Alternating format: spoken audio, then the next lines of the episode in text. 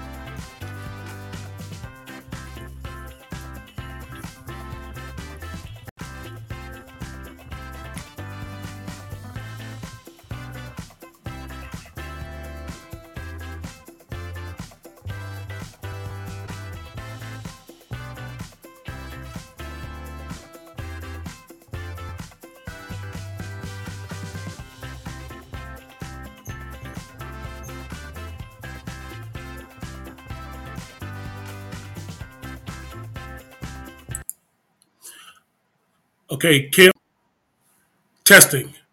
Unmute. Tell me you can hear me. And then mute again.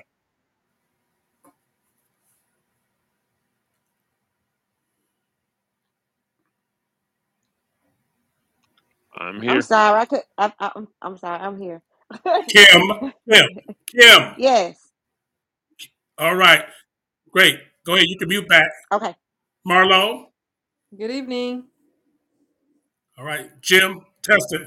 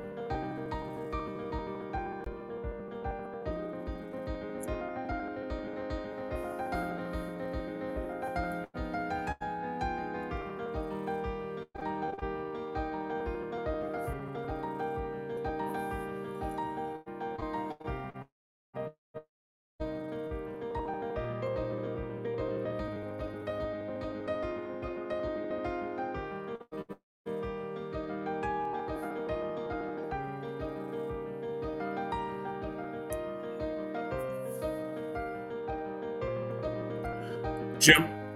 Testing. I'm here. Jim. Testing. Jim. You calling Kim? I'm here. Jim. Jim. J I M. James. Testing.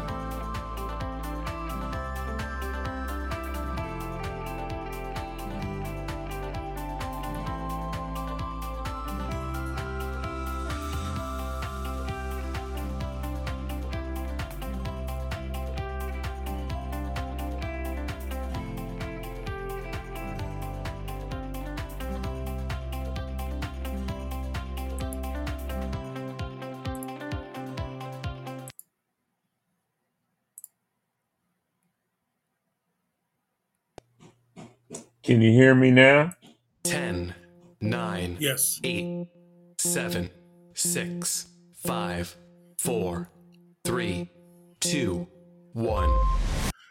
Good evening and welcome to another great show, Cliff Burt and Friends, featuring the very best in women's sports and HBCU athletics. I want to have each of my co hosts, Marlo and James, open your mic and tell everybody hello. Marlo, Good evening, everyone. all righty. James, Good evening. all righty. Coming in loud and clear. Great. And we'll introduce our special guest in about 28 minutes. I also want to say hello to Jeff Butts, who's listening as well. And we're asking to put his thoughts, and the rest of our listeners put your thoughts in the chat room. Now, here we go. The Woman of the Month. What can we say? None other, none other than Rudolph, Wilma Rudolph. She was an Olympic champion, and in the early 1960s was the most highly visible black woman in America and abroad. She, get, she became a role model for black and, and female athletes, and her Olympic success helped elevate women's track and field in the United States. Rudolph is also regarded as a civil rights and women's rights pioneer. In 1962, she retired from her competition at the peak of her athletic career as a world record holder in the 100 and 200 meter individual events and the 400 by 100 meter relays. Again, after competing in the 1960 Summer Olympics, she graduated from Tennessee State University and became an educator and a coach. We will have so much more on this great woman that overcame so much, including many childhood illnesses early on, to become one of the greatest sprinters to ever, ever live. Wilma Rudolph. Marlo, I'm going to let you go first. And then James is talking about Wilma Rudolph. Marlo. What a legend. What a track and field legend. And I'm just super excited that she is the woman of the month since I um, also attended Tennessee State University. Um, what a number one Tigerbelle. And of course, uh, one of my sorors as well. But it's just an honor just to have her as the woman of the month. Um, and it's it's just I was thinking back and you don't realize the legends that you meet or come across. And I had the opportunity to meet her on campus um, one year, and when she came, and it was just, you know, you're just not starstruck, but it's just like amazing that these great people um you know they were just everyday people and um and just to sit back now and you didn't realize that when you are a student on campus um you know the honor that you have to just meet these people what can i say just my hat goes off to her wilma All right. rudolph All righty. Jim?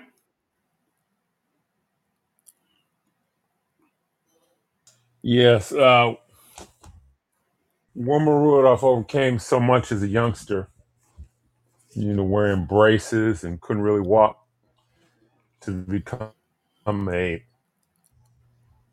Hall of Fame athlete.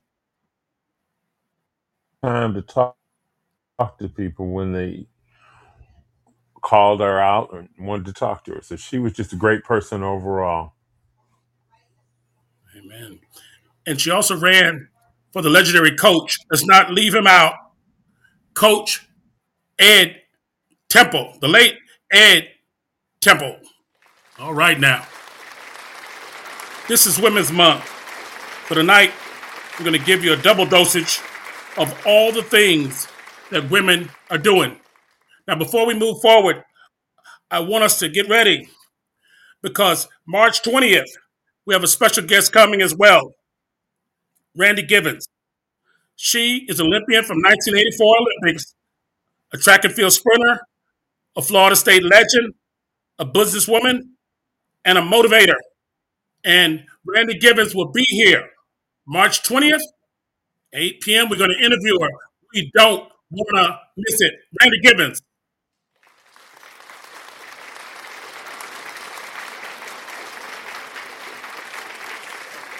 Now, before there was the Williams sisters, let me give you some history. We have a lot of it tonight on the women. There were two sisters, Margaret and Matilda Roumania Peters. They were African American tennis stars in the 1930s. They were so good. They grew up in Georgetown District of Washington, D.C., and they received scholarships in tennis and basketball to Tuskegee Institute, four year scholarships. They both excelled so well at doubles tennis that they played in many tournaments in the ATA, American Tennis Association. They won 14 double titles. Okay? They couldn't compete, compete against white people at the time, but they are truly legends. So before there was the Williams sisters, there was the graduates of Tuskegee Institute, 1941, Margaret and Matilda Peters. Marlo, I know you've been intrigued with this story. Tell us what you think. Who knew? Thank you, Dr. Burt, for bringing this story to the forefront because we just always thought um, that the Williams sisters were the uh, first set of sisters, um, you know, that actually played doubles and won so many tournaments. Um, and just to know that we had another pair um, of sisters that actually played who we can definitely be proud of um, I, I think is wonderful thanks for definitely bringing this story to the forefront because i had no idea at all All righty. Jim?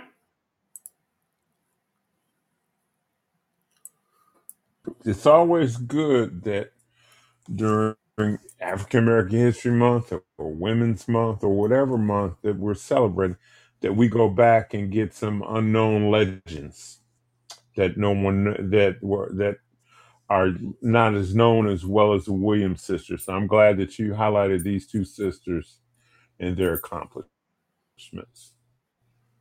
Thanks so much, Jim. And and we want our listeners also who want to put something in the chat, please do, and we'll read it. Now, our women been doing so much with basketball, business, track and field. Here's one for you. Niele Ivey. She's the present coach of the Notre Dame Fighting Irish. Irish. She played in the WNBA. She was assistant coach at Notre Dame. She helped lead Notre Dame to the national championship as a player. And this past two weeks ago, she became the first African American female coach to win the women's regular season ACC title in basketball. So, hey, keep it up, Niele.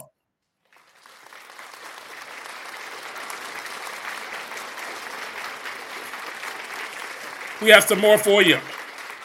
Also, in the same breath, Coach of the Year, and none other than Dawn Staley, 37 and 0, South Carolina Gamecocks. And uh, Dawn has just won her seventh conference tournament SEC title.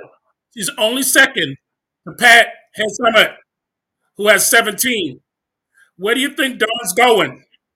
I'm gonna come to you first, James, on this one, because we know Dawn is in for greatness.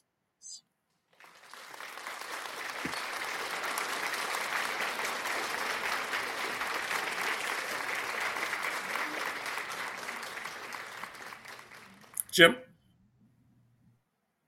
Well, Dawn Staley is the only right now the only undefeated coach in men's or women's basketball.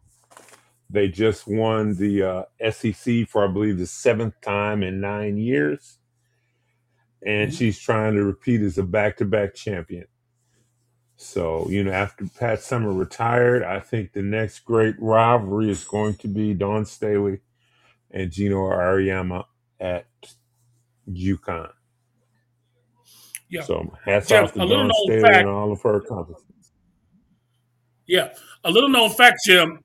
Dawn Staley is the only person to, replete, to receive Coach of the Year as a player and a coach, either league, men or women.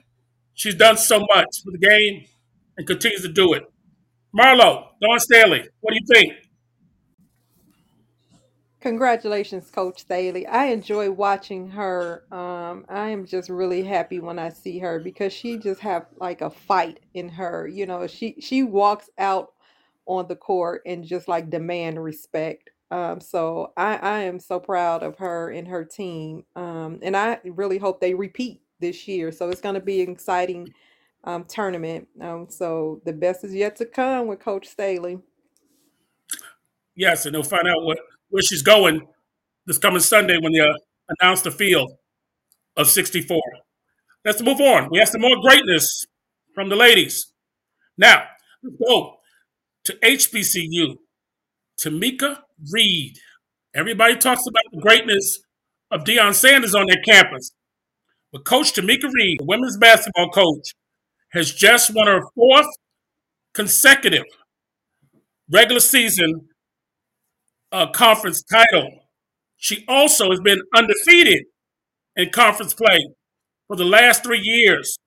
And last year, in the big dance, she took Kim Mulkey and LSU down to the wire. She is one of the best coaches in America and chose to stay at Jackson State. She could be anywhere in the country. Jim, Tomekia Reed, tell us what you're thinking. Well, you mentioned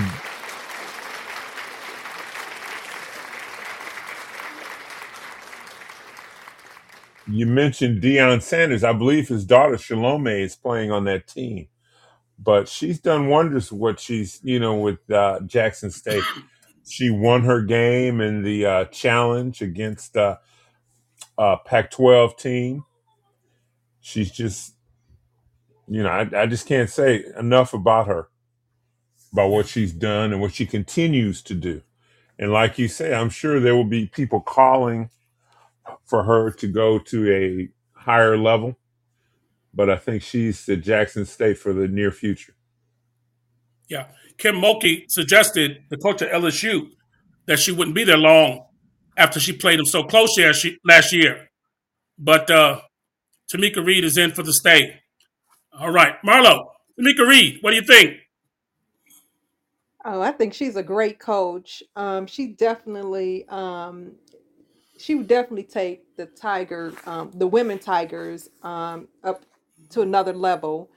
She um, actually but this is like her second time winning the SWAC Coach of the Year within the last two Third years. or Third fourth. time, Mhm. okay, in the last what two or three years. Um, so um, they better watch out because she's coming for them. Mm-hmm. All righty. Tomekia Reed. Now, we have some other great news. The women are doing it. Nikki, N I K E, Agunbiade. Got a new one for you. A G U N B I A D E. She is the first black female college competitor to win two championships in the Pac 12 in diving. Okay? So we, we yeah, look it up. We're setting records everywhere. Contra- congratulations. And I'm just going to call her Nikki. Okay. What do you think about that, Jim? Diving. Diving.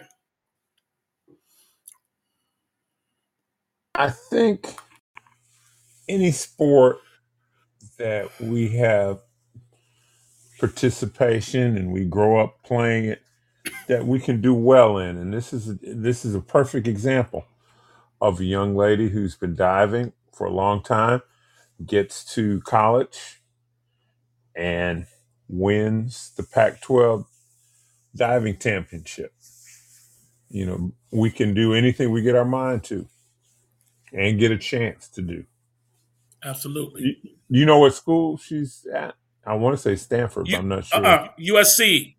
USC. oh okay Yeah, USC. So yeah, she's uh she's doing it up, but she's a senior. So we got to get somebody to replace her. We have some more for you. Here we are.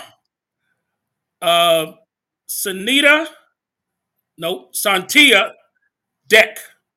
She's a professional woman football player who just signed a multi-million dollar co- contract with the Women's Football League Association.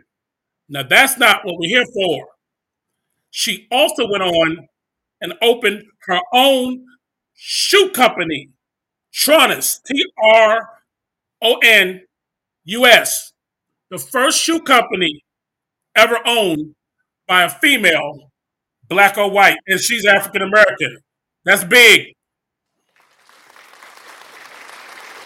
Marlo, I'm gonna talk on this one. That's big.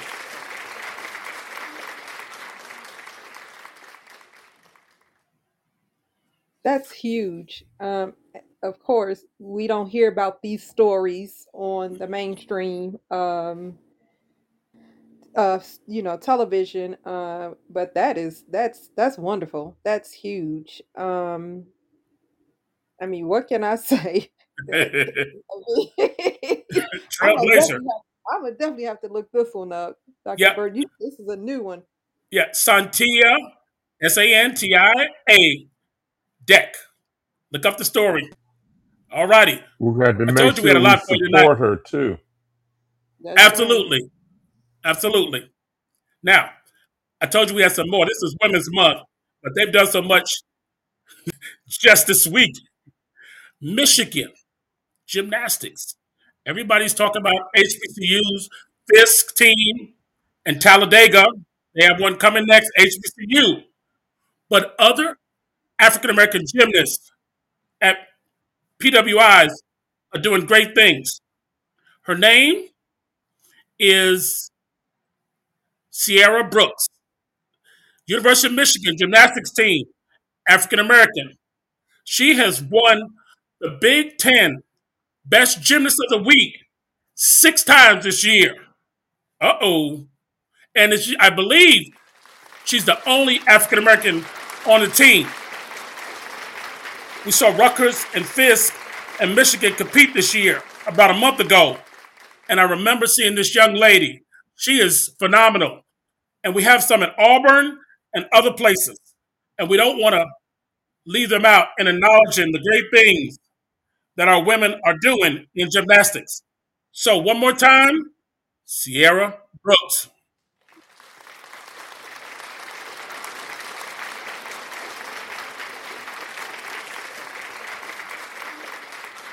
Okay, before we go to break, I'm going to talk a little more business because our women are doing it in the business as well. This past week, tennis great Venus Williams has signed an agreement and been named the operating partner for the private equity firm Top Spin Consumer Partners, and she'll be helping the market, biz, uh, wellness, and healthcare. So she is an operating partner of a private equity firm. Way to show us what to do, Venus. Way to go.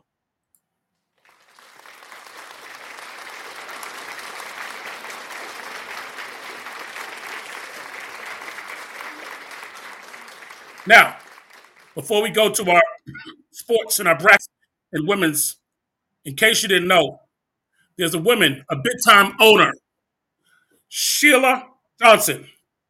You may remember her husband was Bob Johnson.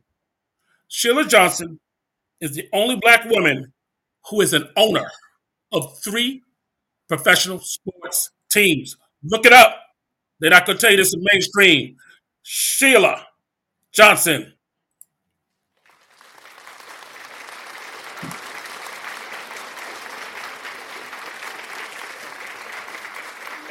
All righty. Now, let's get down to the madness. March Madness. And here we go. There are three teams. We'll talk about NAIA this week and Division Two. We'll talk Division One, Division Three next week. But NAIA, three teams from the Gulf Coast. Nope, nope. NAIA. Two teams from the Gulf Coast Athletic Conference. Philander Smith women and Rust College women begin play tomorrow in the National NAIA basketball tournament. We want to wish both of those teams well. They're the only HBCU teams from the Gulf Coast Athletic Con- Conference. Sorry about that. Okay. Now, the third team in that tournament is Florida Memorial University. They're from the Sun Conference, and they won that conference this year. So let's wish our three women's teams well as they begin the NAIA championship run tomorrow. 64 teams. We hope one of them win it.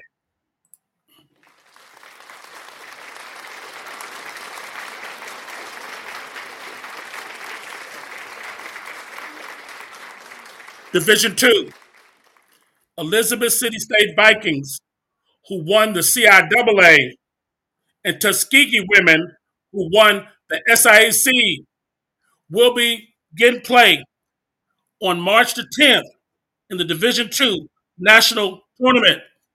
Now, Elizabeth City, 20 and 10, who won their first conf- conference tournament, will be playing the Division two defending national champions, Glenville State.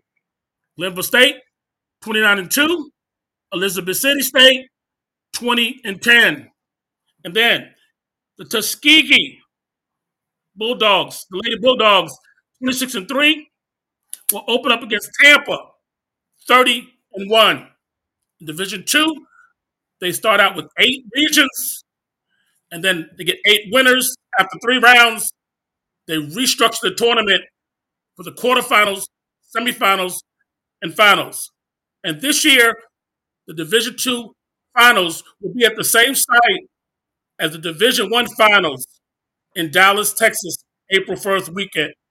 So we wish all of our teams well, and we hope our HBCUs can win the whole thing. We'll be back in just about one minute.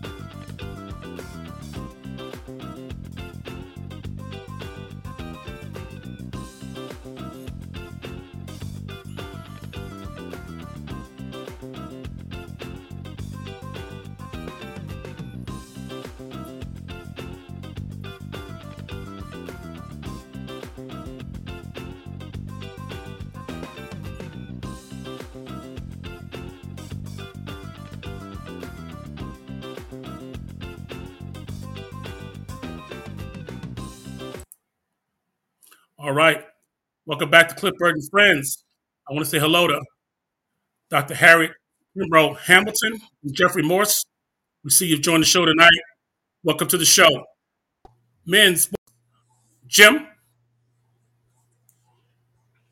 Well, we we have three teams that have made the basketball, men's basketball, NAIA Division Two national playoff picture.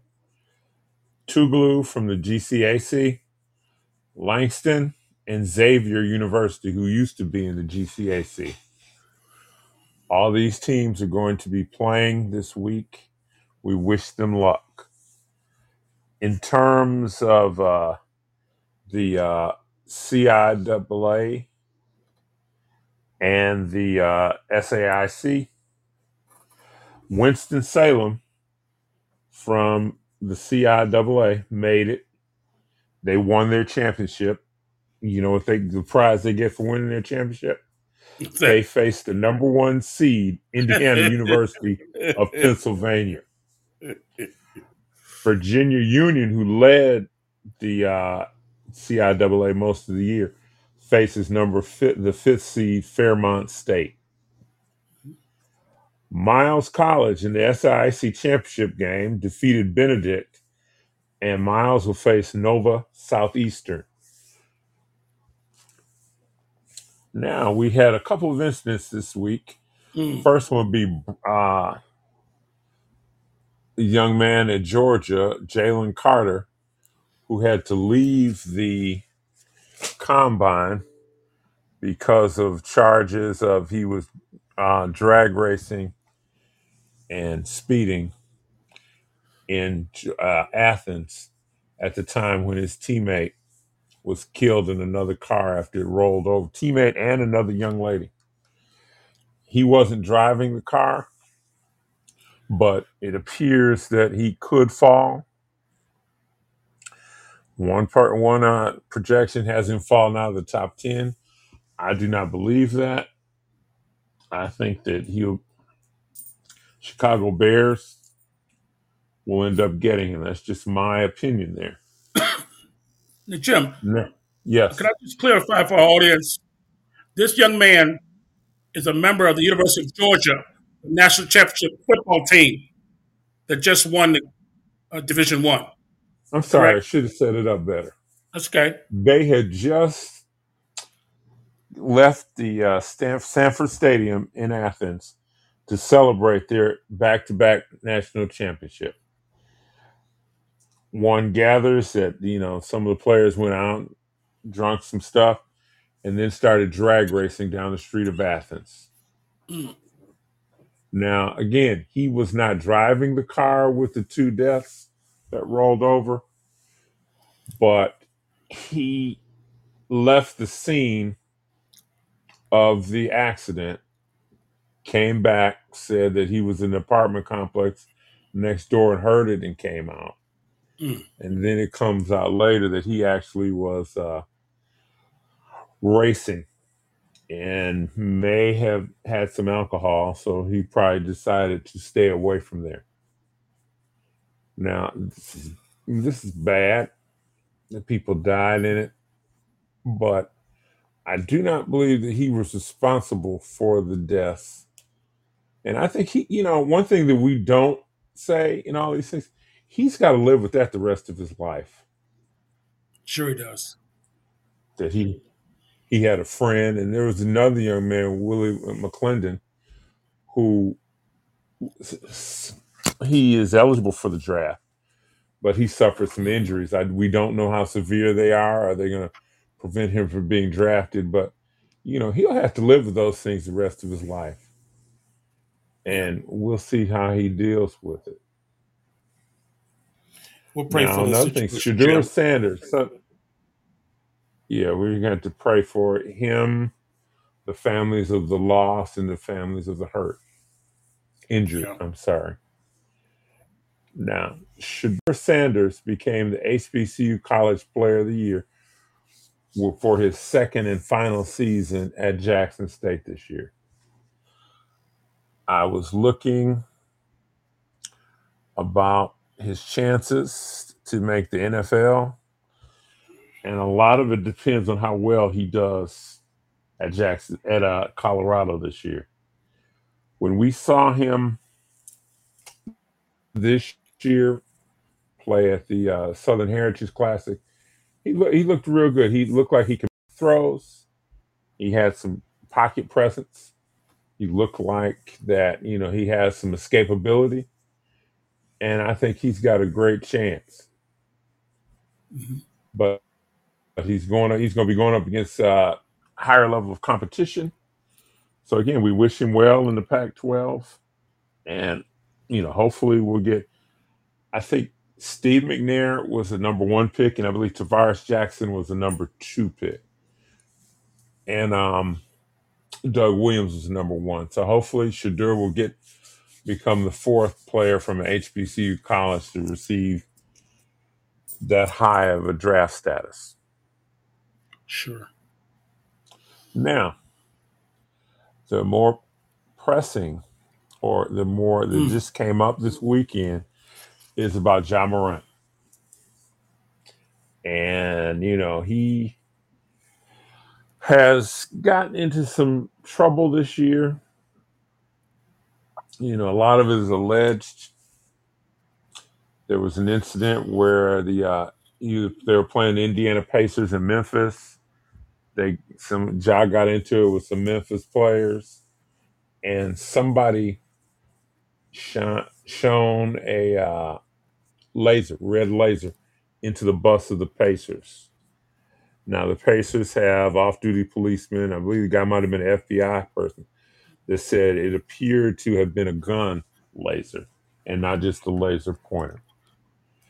Then he had an incident with a 17-year-old where he threatened him and you know I think uh, was real aggressive with him allegedly. And then there was an incident where his mother had his cell phone taken at a mall, and he and his buddies went up there to go and get it. Mhm.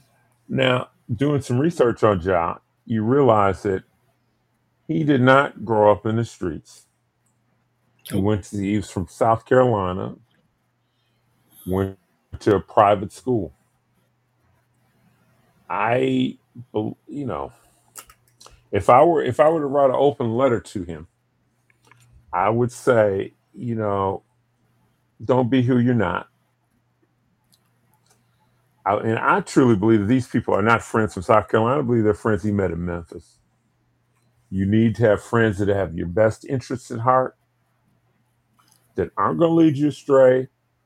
And if you if they feel that you're doing something wrong, check you and make sure that it doesn't happen. Because as people have said, the NBA has been watching him for a while, so they probably know more than we know, and they will act accordingly. You know, this young man is he's he's uber talented. He's on the cusp of becoming a superstar. And you know, nowadays we used to say you can make millions, but I truly believe that if he gets his act together, he can make billions. He's a lucrative deal with Nike and Powerade right now at 23. You know, if, if he can get away from this, for lack of a better word, thug life and come back Mhm. to the norm and just do normal things, he can he can have it all. But he's got to change now. And this latest incident where he had an IG video, Instagram video, where he was flashing and brandishing a gun is very dangerous, not only to himself, but as a role model to youth. You can't have that image out there of you. You know, he has a daughter. You got to think of that daughter. You don't want anybody to go out there and think, well, since Ja did it, I can do it. No, that's something you need not do because it's very dangerous. And, you know, especially with what happened in Memphis last month with the tragic death of the young man by the police. We need to we need to watch that and not have these negative images out there. And I'd like to ask you guys at this point, what do you guys think about this? Well, Jim, I'm gonna jump in. You know, we're talking about this. First of all, I don't believe this generation of young players are getting or adhering the advice of the old school players. When you look at Charles Barkley, or you look at okay, Charles Barkley, listen to Julius Erving. Okay, Magic, listen to Kareem. And when those guys said, "Don't do this, young man," they didn't do it. My question is now: LeBron, Kevin Durant, Kyrie Irving is considered one of the older guys. Are they pulling these young guys aside? And are the young guys willing to listen?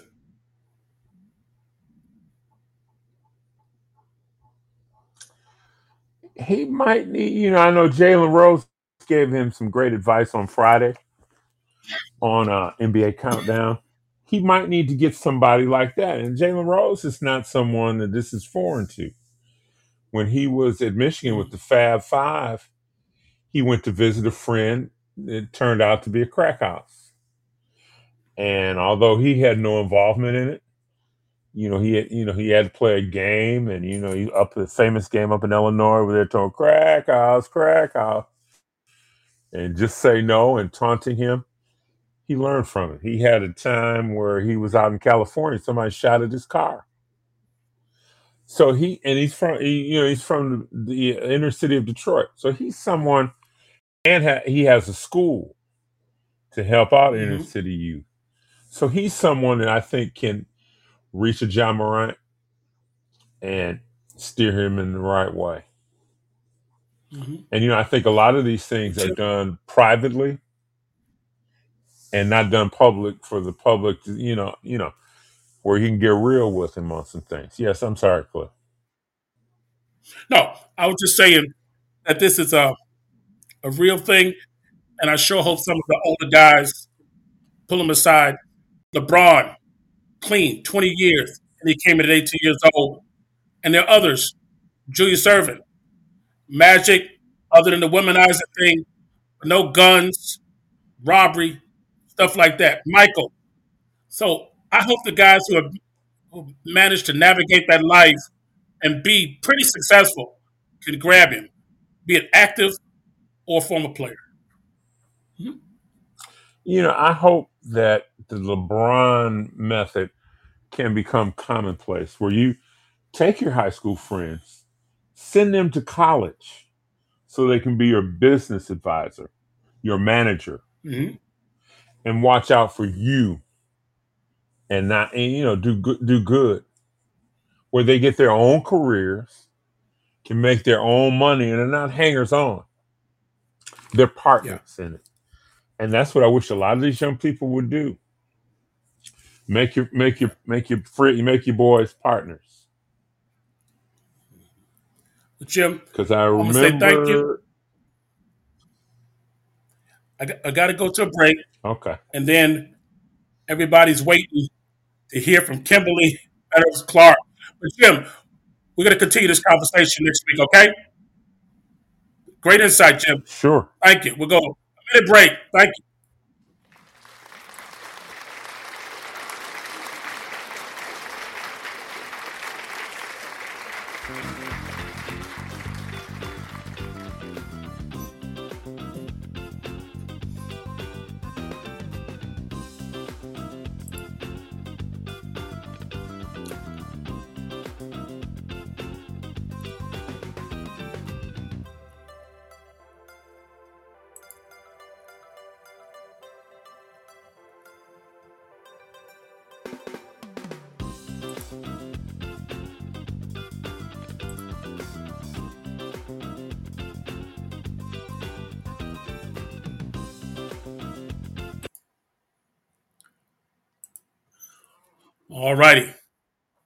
Even though she never played or organized coach sports, she has been building up a basketball team and a league rooted in the community and making history while doing so.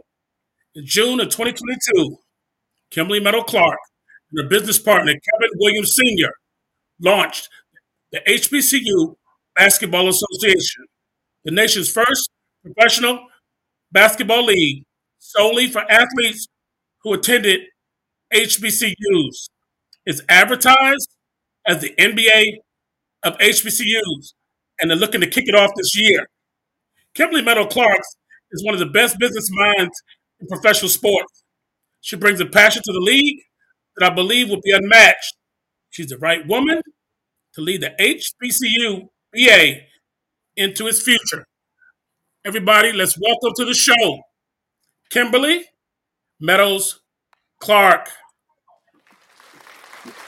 Kim, hello. Hello, Clifton. How are you? Hello, everyone. Hey, how you doing? And I'm and I want to let our audience good. I want to let our audience know we'll probably go to about 905 or 910. So we're not going to cut it short with Kim. Kim, before we get started, and uh, Marlo and Jim, go ahead and undo your mics because I want you to jump in. But Kim, I want to tell you personally, about a year ago, we started this concept, the best in women's athletics in HBCU sports. We were on the Mark Jones and show. You were one of our first guests, and because of the quality of women, women like you, it forced the demand to expand this platform, and that's why we're here today. I want to tell you personally, Kim, thank you so much. For having me. All righty. so Kim, tell our audience a little bit about yourself. I know you're HBCU grad, how you got into basketball, ownership, and then about the league. okay, well, let's correct something. I'm not a HBCU HBCU grad, so let's go into my story. Okay. Um, I am. I was a teen mom. Um, I have no formal business um, training. Um, I just was always in the right place at the right time to learn and gain resources. Um, along the way, I was able to intern with a city official um, in my early 20s to learn how to um, champion for semi pro teams and pro teams to come to our city. From there, I started learning the business of basketball, how to set up a league, um, what positions need to be filled.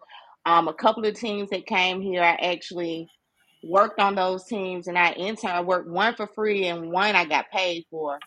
Um, but that's kind of how I got introduced to sports because I originally was into politics and entertainment.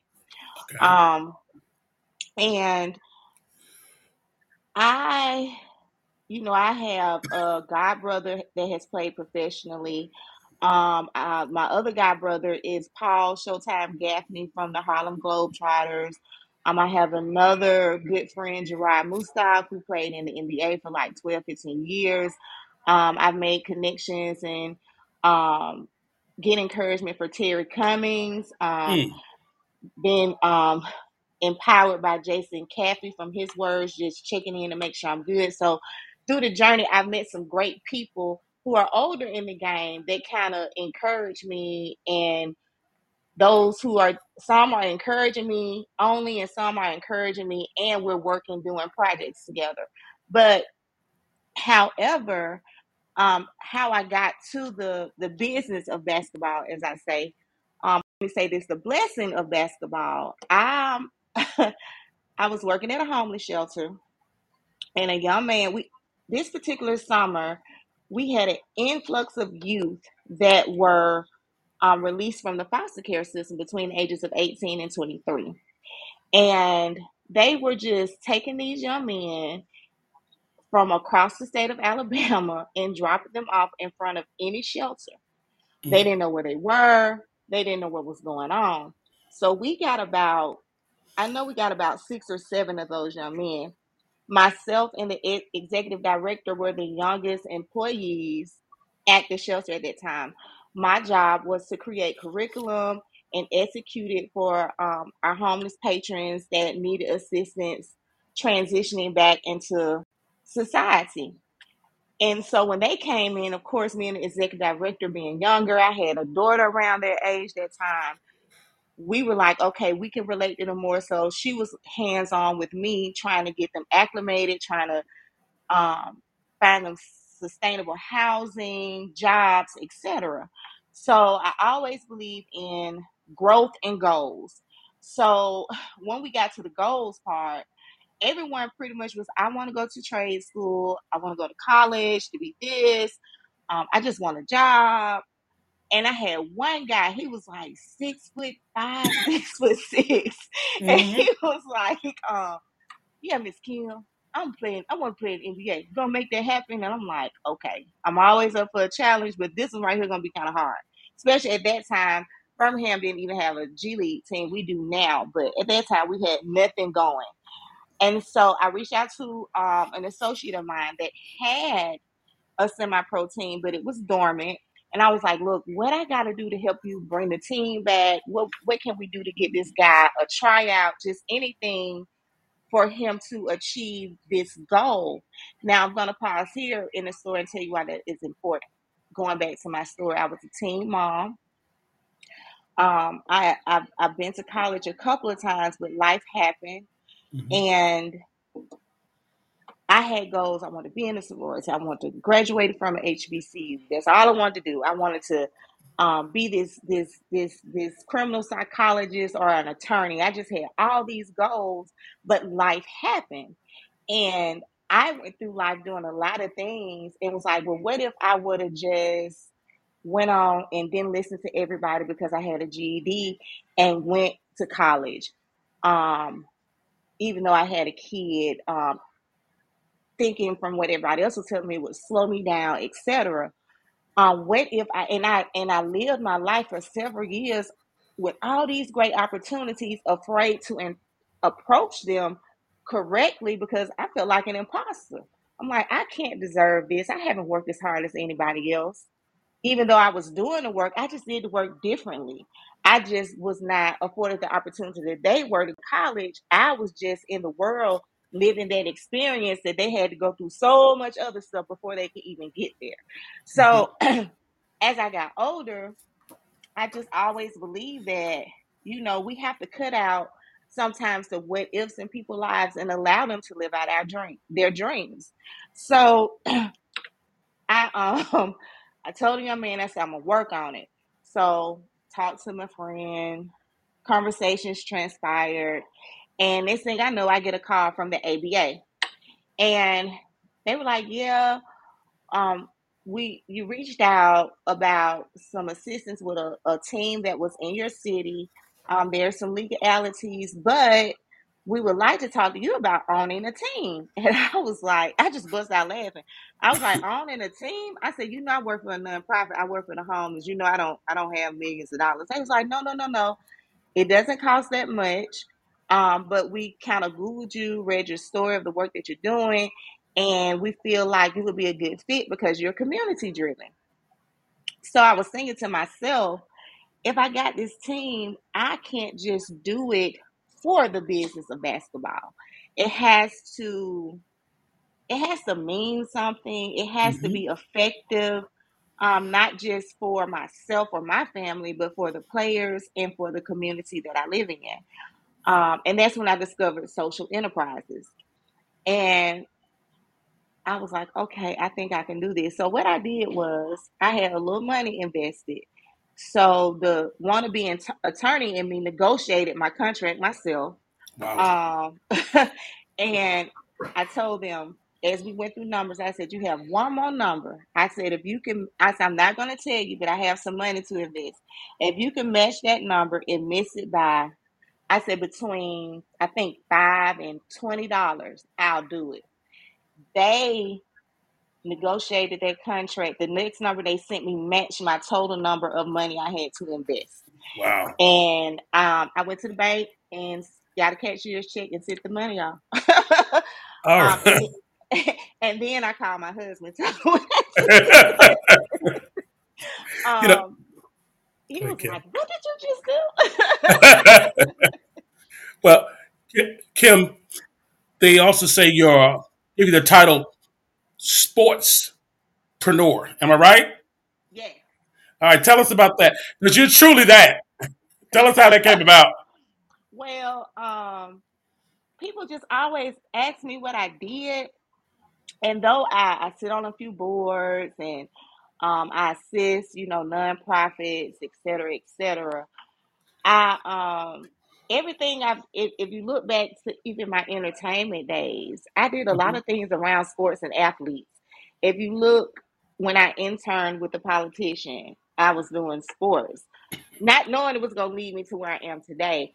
Um, then I got the team, and then I do a lot of sporting events that are community driven. So I got so tired of just saying I'm a social entrepreneur. I'm I'm naming everything I do, and I was like, what can I just say to make it simple? Because I've helped with flag football, I've helped with arena football, I've done so much, and I'm like, what what can I say? And so that's where I came up with the sportspreneur. All right, all right. And I'm gonna come to uh, Marlo. Let me ask you one more question, and then Marlo, and then Jim. Kim, Uh-huh. the lead, the lead coming up. Um, Yes. tell us the timing, the draft, the information, because we want to. This this uh, podcast goes out about 15 platforms, and we Oh want wow. people to get informed. So let us know what we need to do. Okay. So as you know, originally the league was supposed to start this summer. Mhm. but we got our media contract deal late, which means they w- was probably going to have to move a lot of stuff around to help us with filming and stuff like that. So we came to agreement to actually launch the league, league next summer. Now the only difference is you'll have a couple of flagship teams playing throughout the summer for HBCU Go TV to record content to show um, because it would be easier than I'm trying to track all six teams at one time. Okay. so it would kind of lead up to that. So that, I think that's what I was telling you yesterday. I had to tell you that we switched the dates around to accommodate media and um, create some more some more content so that we can um, make sure that we're putting the best product out possible for um, for for TV. I mean, this is a big deal. We we have a deal with Byron Allen, so come on now. sure Come on now. that we do is excellent and greatness because he's affording us this opportunity. And so I want to definitely um, thank his team, um, Clint and and um, Curtis, for just being in our corner. Um, it, it's just amazing. Like I just, you know, said I want us to be on HBCU Go TV. I just I spoke it out there, and I made a uh, call to our media liaison, and he was like, "Is that what you want?" I said, "Yeah." He said, "Well, let's see if we can make it happen." It wasn't seventy two hours. I was on a call. And it took us about three months to do the deal, but they called me in the middle of them preparing for the Grio Awards that day. They was like, Byron want the press release out now. He needs your quote. You, we need a picture. And I was like, huh? They was like, he's here now saying he want to put the, the press release out now. And I was like, huh? Okay. He was like, he's ready to go. And I was like, okay. So I did that. And I think within 48 hours of the Grio Awards, even the next day, sometime within that time, um, they shot an email where they had already sent it out and Sports Illustrated had picked it up. Lord have mercy. Kim, we have a Yes. question, and we have from uh, Dr. Marla Kemp, co-host, and then Jim. But before we do, Dr. Harriet Hamilton in the chat loves the Mhm. show. James loves the show. We're getting a lot of comments. I told you, Kim, you drive our ratings up all the time. Dr. Kim, go ahead. Man, Kim, I just want to say that you are inspiration. And just because you think that your path didn't go like other people's path are supposed to go, um, everybody's path was is definitely different. You know, the, the goal is as long as you get to the goal, that's what matters. And honey, let me tell you, you are definitely doing it. Um, it is just it is awesome just to hear your story and then just to know that you are out there you know helping the community um and, and helping people to be you know so much better than you know where they started. So my question um is how did you get those young men to to believe in you and what your team was doing for them you know early on? And and whatever happened to the young man um who said he wanted to play in the nba Okay, oh, that's gonna be amazing to hear that. But when I, I started the team, the guys were very um, leery, only because they had been through so much. We we've had some now. After I quit working with the semi-professional um, sector here, we had a few other teams and instances and things happen that made the guys so leery that they were kind of scared to deal with me. But I was like, look, if you just if I believe in you I just need you to believe in me just a little bit, like a mustard seed. I don't need you to, to give me much. I'm just gonna show you what I can do. Come And on. so the first game, you know, I told them it's pay to play. Now keep in mind, my husband and I are funding all of this really out of our pocket. I'm trying not to really go for sponsors because they had been burnt as well in the city. So I want to put a product on the floor with minimum sponsorship to show them that it can happen we can gain a following and it can be successful. The first game, it was packed. I'm not gonna lie, we had probably we were in a high school gym to hold a thousand people. We probably had over a thousand because they were turning people around. The fire department came, and um, I remember after the game, I didn't have enough money to pay them what I promised, and it was because I let so I had so many people on the guest list to get in because I just wanted them to see that it could happen. And the guys were sitting there, and I was like, "Look, I can't give y'all the one hundred fifty, two hundred dollars I promised, but I can give each one of y'all seventy five dollars and feed y'all." I told them that. They was like, "We ain't never got that." I was like, "I won." so after that, you know, my thing was, look, I don't know if we can pay y'all every game, but you won't won't have to pay for travel if you decide to buy your own drive your own car. I'll pay for your gas. I'll fill your tank up. I said if you uh, if we got to go somewhere and stay overnight, I take care of your hotel rooms.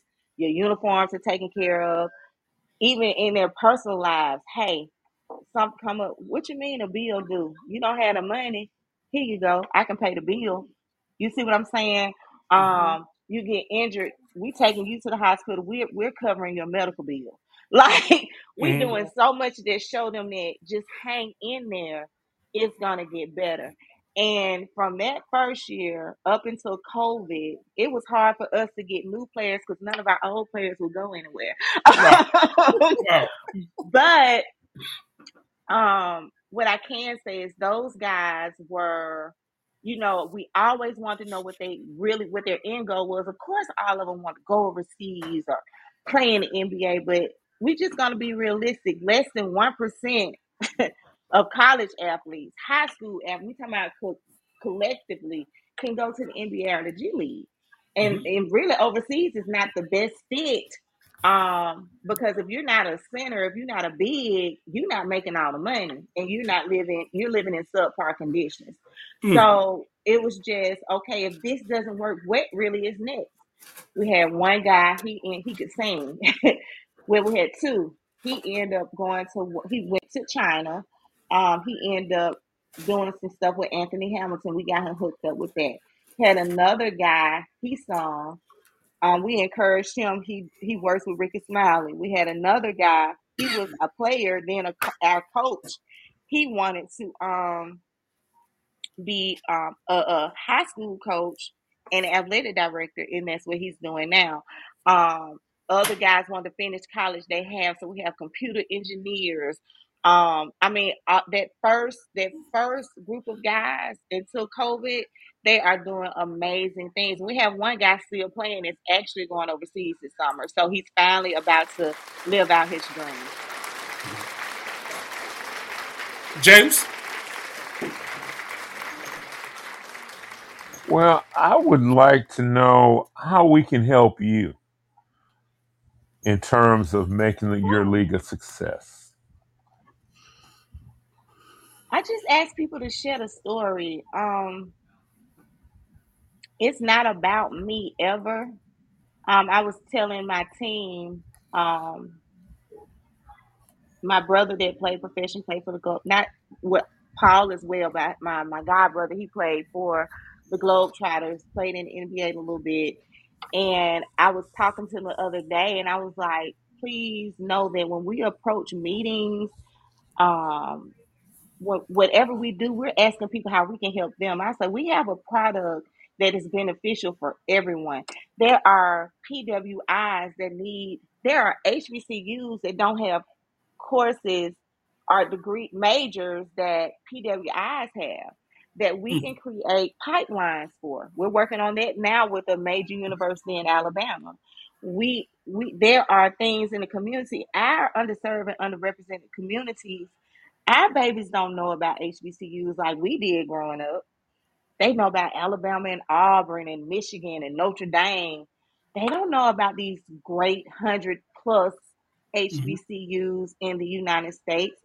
They don't know about three of them got closed down a few years ago. And if you didn't know, Lewis College in Michigan is open back up. It's Pensole Lewis.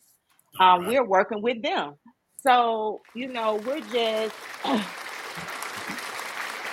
we are just in place to be a blessing because I want to make sure that nobody misses any opportunities or wonders what if I I would have.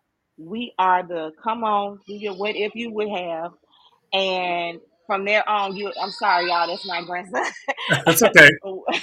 what if from there, you know, you find yourself in those what ifs, living them out, what you thought would be a what if you find yourself. So all I ask people to do is share the story. Mhm. Um, you know, mention our name in a room where we might not be mentioned in. Mhm. Um, and keep us uplifted and encouraged. Yeah.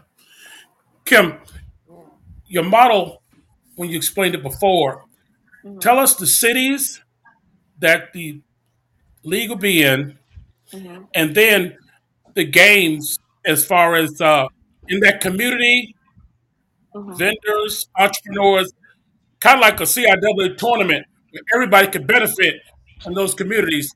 But tell us about your model.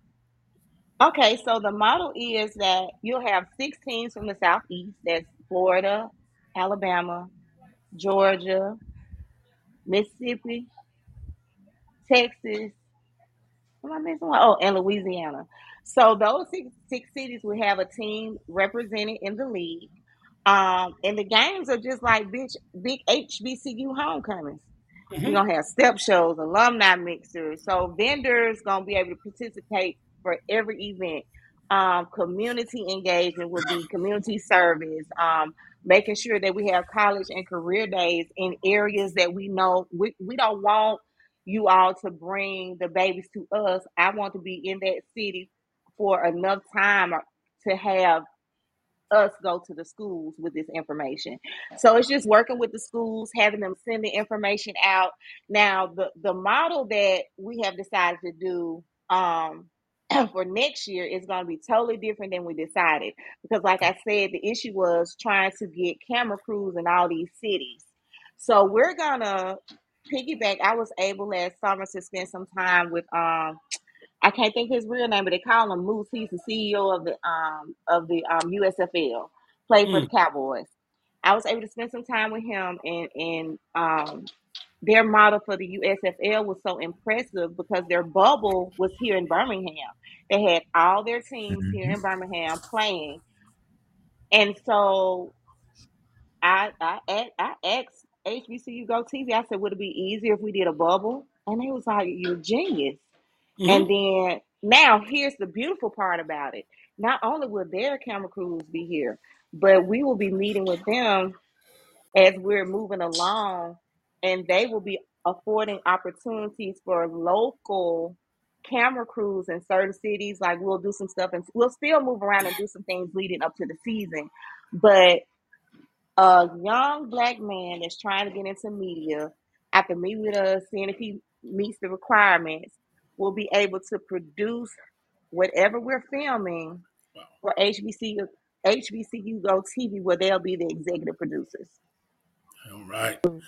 Kim, there's only two, maybe one from Tennessee State HBCU grads in the NBA. And I'm to touch on another subject. And if you want to go, fine. If you want to say pass, we'll pass. There are only 144 jobs in the WNBA. Mm, Huh? So it's even mm, tougher for mm. women to get in the pro ball from the HBCU. Anything think we'll talk about? I can't talk about it. We will Okay. have a win- we will have a women's division. All right Um, we will not bring it in 2024, but we will bring it in 2025.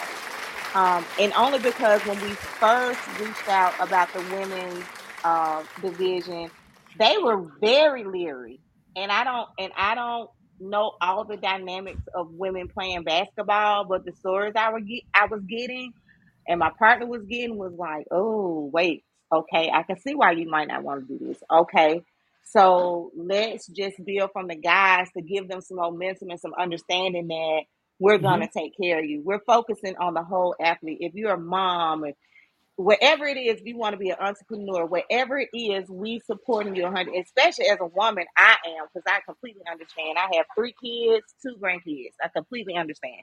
So, um, and and I'm a busy lady. You know what I'm yeah. saying? So on top of being a wife, and you know, it's just you know, so just making sure that they know I understand. So right now it's just building those relationships, talking to these young ladies, talking to coaches, um, and engaging them to let them know that hey, I'm here. This can happen. But a lot of times we have to understand too, you know, I can give you all the opportunity in the world, but you have to be dedicated. You have to be sure of what you want to do you don't have to have a thousand goals. You can have one, one every three months, as long as you're accomplishing them. So I'm excited about the women's um, division. Myself, I was hoping to do it in 2024, but they say bring it in 2025 Okay. so they can see the guys build the momentum up. So I was like, cool, but they definitely need the opportunity. When I saw those numbers, it, it was very discouraging. Yeah. Marlo, Jim, we'll give you one more each. And anybody with a type of question in the chat for Kim or a comment, here we go. Jim? Well, I'll start out. How, Kim? How can our audience get in touch with you? Can you give us some websites we can put in the chat? Yes, so they can reach me um, at www.bhbcuba basketball They can email me personally, kclark at bhbcumovement.com. They can visit my personal website at www.sportsbay.org. However, you want to reach me, and if you don't feel like doing all that, just look me up on social media. I pretty much respond to everybody. I'm not one of those type of people. Um, and if I can't get in touch with you, my business manager take say he takes care of it and make sure that I am following up to get in touch with you because I get so many inboxes. But just definitely reach out. We're looking for vendors. We're looking for sponsors. We're looking for people that want to help with game day. If you just want to know how you can get a ticket, if you just want to know how you can help, just contact us. I mean, it's it, this is a league of our own. This is really for us. You hmm know, um, as a culture, we have always been so inclusive, and this is inclusive too. But at this moment in time, we've always been invited to the table, and we can bring a leg, or we can bring a fork, or we can bring the bowl of potato salad, or macaroni and cheese. This time, we built the table. We Mm. got all the condiments, all the food, Talk now. all everything. You just come and eat. It. Dr. Kim. Exactly. Um, Kim, have you ever thought about using, you know, like a lot of the colleges have, um, especially, you know, HBCUs, they have, um, you know, like the communication departments, you know, things like that, where their students could, um, you know, maybe do this in terms of filming, you know, things like that as a like a free in- internship or, you know, something just to kind of give them more um, experience and you know nowadays they have the the cell phone so i'm pretty sure they'll know how to work that without uh, using all of the big camera crews um that eh, that was just a thought or something maybe um have you guys ever thought about that So yes, we talked to HBCU Go. So we will be working with colleges and their um, media groups. they'll have an internship through HBCU Go and not us. It looks better on their resume. Well, it'd be both of us, but HBCU Go definitely being at the top will look better on the Mhm. resume. So we've already discussed that. We have that in play. Um, we've also encouraged that anybody that's coming in to try to join the media team to film, that they have to bring on three interns from a HBCU. Nice. So everything we do, you have to involve students and not just college students, high Mhm. school students as well. Kim, you know you're always welcome. And uh, if you're looking for a voice or radio voice for the league, Colin Clifton. come on now. I'm applying for the job now. But listen, this is going to work. This is work. We ask all of our listeners download this podcast. Let's let's spread it like viral or virus the next year, and let's make this league work, y'all. The president, HBCU Basketball Association, a league of our own, none other than Miss Kimberly Meadows Clark. Thank you all All for having me. Thanks so much. Thank you. Now, as we say before we get off the air, if you want any more sports, our sister show, Mark Joan and Friends, every Wednesday, 9 p.m. to 11 p.m. Eastern Time, 9 10 a.m. WFDF. You have Jim, he does double duty. Mark, you also have who? Reggie, Jack, and Sal. And I get on there occasionally. Thank you so much. We'll see everybody in 168 hours from now. Again, thank you, Kim.